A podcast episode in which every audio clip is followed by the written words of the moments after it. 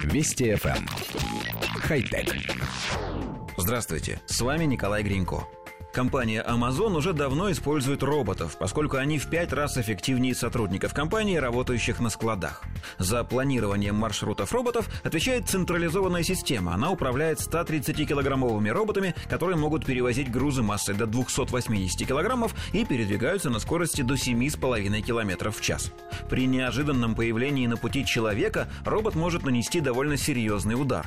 Для того, чтобы снизить риск получения травм, работники заранее должны указывать через систему управления, в какой зоне они будут находиться, чтобы планировщик маршрутов направил роботов другим путем. Однако такой способ плохо подходит для незапланированных работ. Например, если нужно отремонтировать робота или поднять упавшую на пол коробку, местоположение которой известно лишь приблизительно.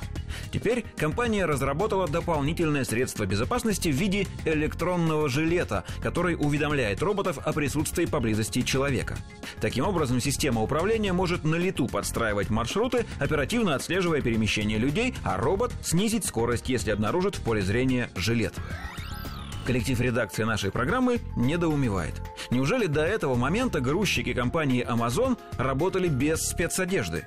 Насколько мы понимаем, рабочая одежда чаще всего одинаковая для всех сотрудников. А значит, систему распознавания можно было настроить самым простым образом. Если все люди в помещении склада одеты в синие, машины должны избегать любых синих объектов.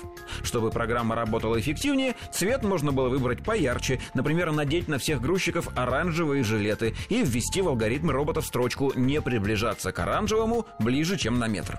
Но инженеры встроили в новую спецодежду передатчики, которые будут сигналить роботам об опасности. В пресс-релизе пишут, что раньше, в случае поломки робота, опасность столкновения была существенно выше, зато теперь, даже если робот сломается, жилет все равно будет функционировать и защищать человека. Но ведь если робот сломан, он уже не принимает внешних сигналов, и ему все равно, надет на человека умный жилет или нет.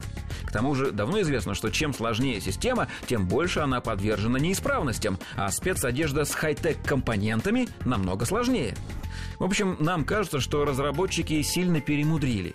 Можно было просто научить роботов реагировать на цвета, причем выборочно. Оранжевым помечать грузчиков, синим – инженеров, красным – менеджеров.